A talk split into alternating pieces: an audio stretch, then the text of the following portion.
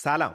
من میلاد عباسزاده هستم و اینجا کافه تجربه است. خوش اومدید تقریبا هفت سال پیش نزدیکای عید 96 بود که من برای ادامه تحصیل از ایران اومدم آلمان.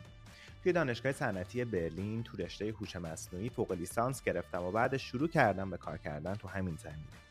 یکی از جذابترین تفریحهای من از بچگی آشنا شدن با آدمهای جدیده. گوش کردن به دقدقه هاشون حرفاشون و قصه زندگیشون همیشه برای من جذاب بوده. برای همین تو سالگرد هفتمین سال مهاجرتم تصمیم گرفتم تا این کانال رو تأسیس کنم. اسمش رو گذاشتم کافه تجربه چون قرار تجربه آدم های مختلف تو زمینه های مختلف رو دور هم جمع کنم. مطمئنم شنیدن تجربه کلی آدم می‌تونه به ما کمک کنه تا برای زندگی خودمون ناخدای بهتری بشیم. اگر این ایده رو دوست داشتین لطفا با قایق ما همراه بشین. متشکرم.